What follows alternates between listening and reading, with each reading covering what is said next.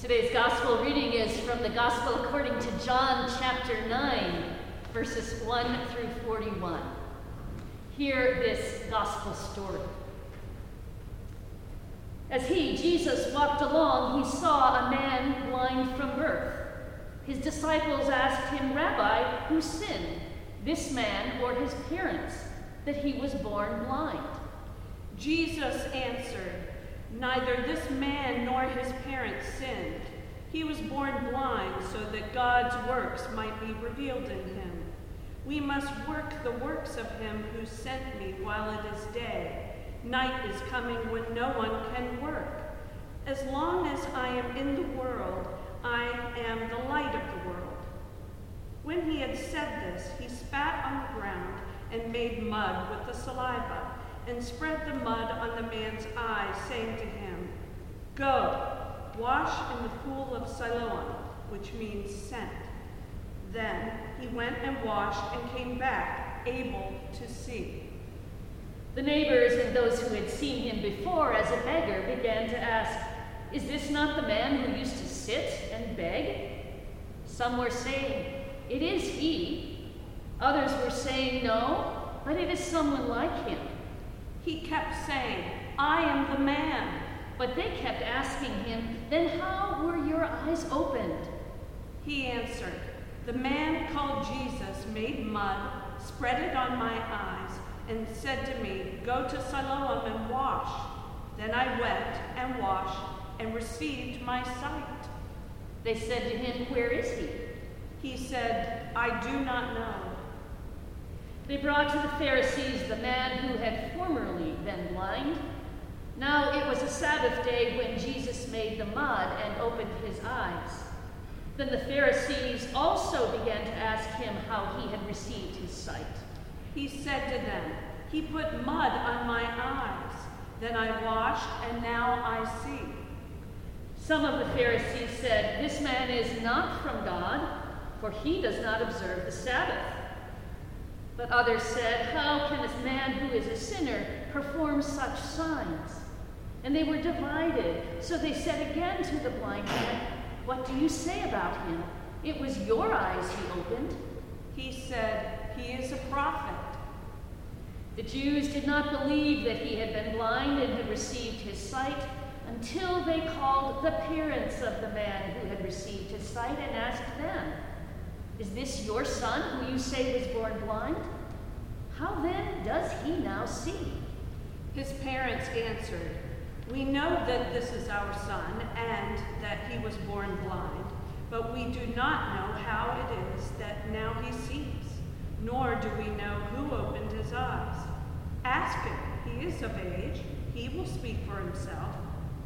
His parents said this because they were afraid of the Jews, for the Jews had already agreed that anyone who confessed Jesus to be the Messiah would be put out of the synagogue. Therefore, his parents said, He is of age, ask him. So for the second time they called the man who had been blind, and they said to him, Give glory to God. We know that this man is a sinner. He answered, I do not know whether he is a sinner. One thing I do know, that though I was blind, now I see. They said to him, What did he do to you? How did he open his, your eyes? He answered them, I have told you already, and you would not listen. Why do you want to hear it again? Do you also want to become his disciples? Then they reviled him, saying, You are his disciple, but we are disciples of Moses. We know that God has spoken to Moses, but as for this man, we do not know where he comes from. The man answered, Here is an astonishing thing. You do not know where he comes from, and yet he opened my eyes. We know that God does not listen to sinners, but he does listen to one who worships him and obeys his will. Never since the world began has it been heard that anyone opened the eyes of a person born blind. If this man were not from God, he could do nothing. They answered him, You were born entirely in sins, and are you trying to teach us? And they drove him out. Jesus heard that they had driven him out, and when he found him, he said, Do you believe in the Son of Man? He answered, And who is he, sir? Tell me, so that I may believe in him. Jesus said to him, You have seen him, and the one speaking with you is he. He said, Lord, I believe. And he worshiped him. Jesus said, I came into this world for judgment, so that those who do not see may see, and that those who do see may become blind. Some of the Pharisees near him heard this and said to him, Surely we are not blind, are we? Jesus said to them, If you were blind, you would not have sinned. But now that you say, We see, your sin remains. The word of the Lord. Thanks, Thanks be to God. God.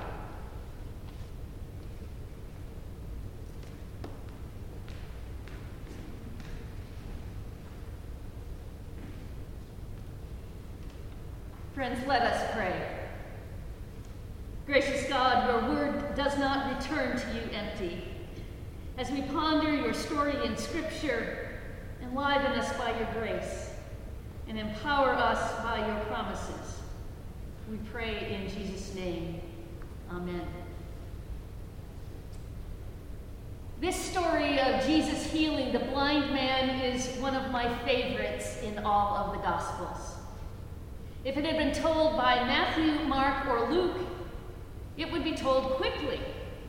After Jesus encounters the man who cannot see, he would put mud on the man's eyes, cause him to regain his physical sight. Everyone would be amazed, shouting, We've never seen anything like this before. Jesus would go on his way, and the Gospel of John would move on to the next episode but it doesn't do that. John spins the story out and spills a lot more ink on the healing's aftermath. He gives us a comedy of misunderstandings and misinterpretations that rank right up there with some of the great farces of all times. And in doing so, he gives us the opportunity to see more, so much more than meets the eye. So much more that despite all appearances to the contrary, God is still at work. Today we view this story with a lens that we've never looked through before, one shaped by the ongoing saga of COVID 19. I want to thank everyone who responded to my Facebook request for some sermon crowdsourcing. You came through. You shared over 45 rich insights that help put our collective experience into conversation with this particular text. It's become a strange and surreal world, hasn't it? At best, we're isolated at home, which for some leaves you with little to no human contact, and for others, say, parents with kids at home maybe leaves you with a little more human contact than you would sometimes like. You might be a youth who's suddenly cut off from your friends because school has been closed. Maybe you're disappointed because your graduation has been canceled. Maybe you're in a retirement community or a care facility that's closed even to your family. We are praying for all of you in your sense of isolation. And we invite you to reach out to us whenever you need to. Some of you are struggling to come up to speed with new technology, so are we, so that you can teach or do your work or just stay connected. And others will have to rely on that good old fashioned telephone call or a card in the mail. We pray for. Some of you are on the front lines of the pandemic. You serve in healthcare and other essential services. We thank God for you. And we pray for your safety and your well being every single day.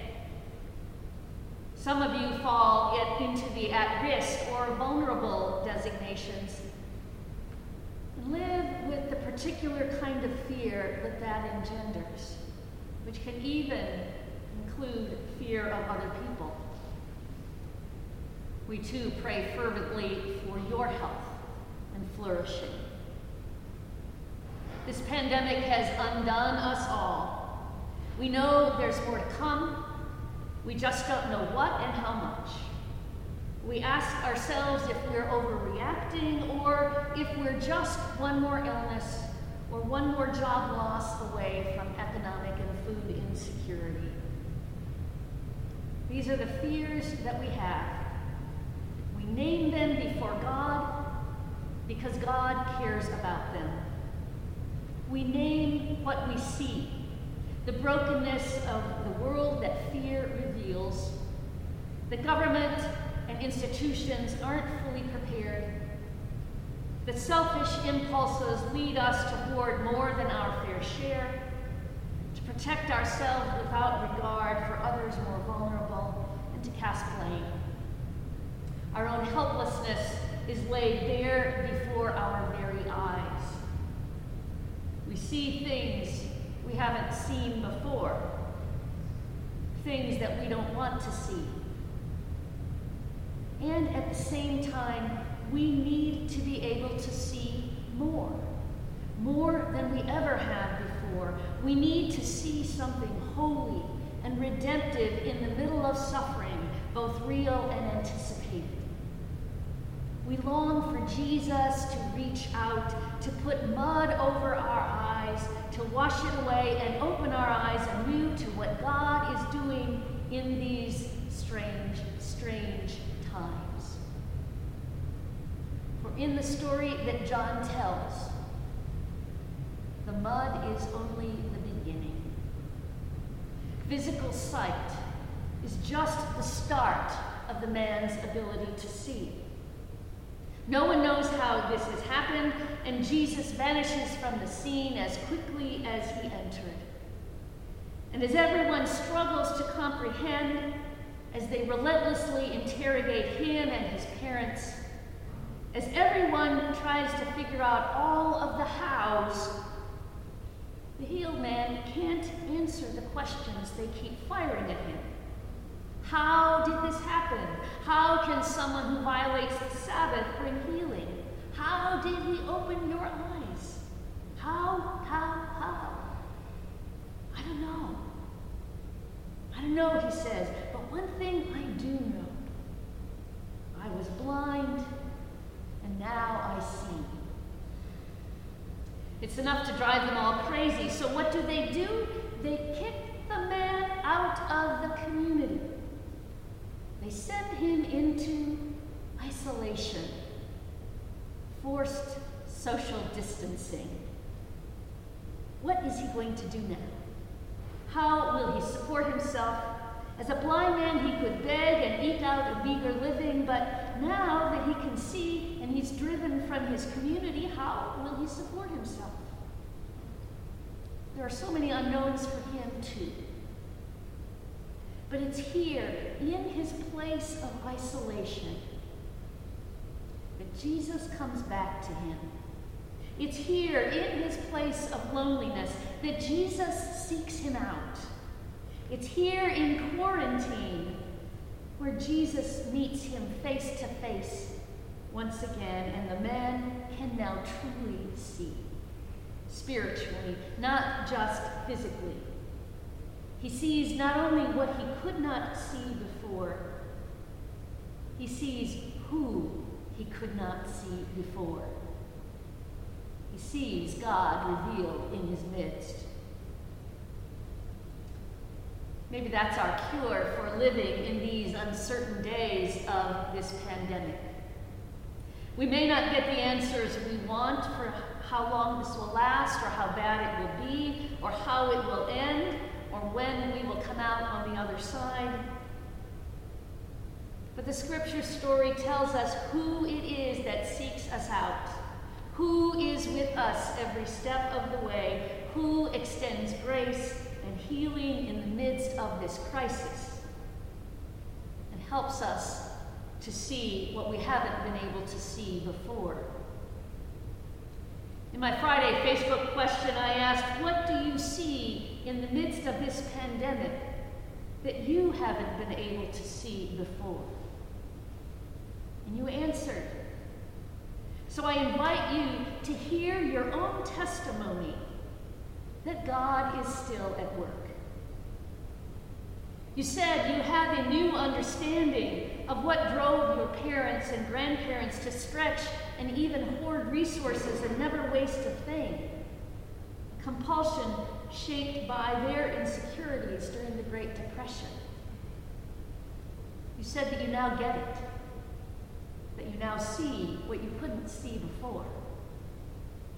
You see profit driven companies becoming charitable offering free internet to students, upping Wi Fi bandwidth, giving away food, donating protective medical gear, repurposing facilities to make hand sanitizer or face masks, calling back workers. You see what you couldn't see before. You see free bus rides and sidewalk chalk messages of encouragement drawn by children you see that the predictability of the daily grind can actually be a good thing. You see the benefits that can come with more time at home, time to pause, time to reconnect with calls and video chats, time to actually see your neighbors pull together to get through this.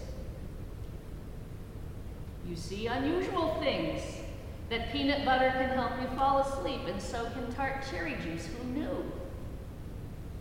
You see that you need laughter around you, and that you miss the sounds of people's voices.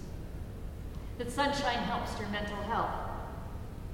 You see and treasure more deeply the work of ordinary people, of restaurant cooks and hairstylists and trainers and musicians and custodians. You see that their financial well being matters and you resolve to pay more attention. You see how God given gifts of imagination and creativity have led to new technology that brings us together in the midst of our isolation. You've seen the helpers that Fred Rogers told people to look for in times of crisis. You see how our ministries of food and compassion and love for the world must go on because that's exactly what Jesus calls us to do because that is where we will see Jesus. You ought to see the ways that our dining room ministry and food cupboard have adapted their protocols to keep feeding hungry people and still minimize health risks. And then there was this response, and I quote I've always believed that life gets more beautiful in times of pain. Look at how much more vibrant the colors look when it rains and how much greener Highland Park looks after the rain. We have to hope and have faith. It's what keeps people alive. Now, the truth is, we may not all be able to see that, at least not right now. Sometimes we need one another to see for us to see what we can't see ourselves. That's a particular role and gift of a faith community. Sometimes we need the testimony of others to bear witness to the truth that we can't always see. That no matter what, God is not constrained by what we can or can't see. And the work of God will be revealed midst of fear and anxiety and pain. Even though the valleys that we walk through are shaded and dark, and we can't see the way forward, God is with us. Jesus seeks us out. He stretches out his hand. He is ready to put mud on our eyes, and most of all, that we may see him like we have never seen him before. Amen.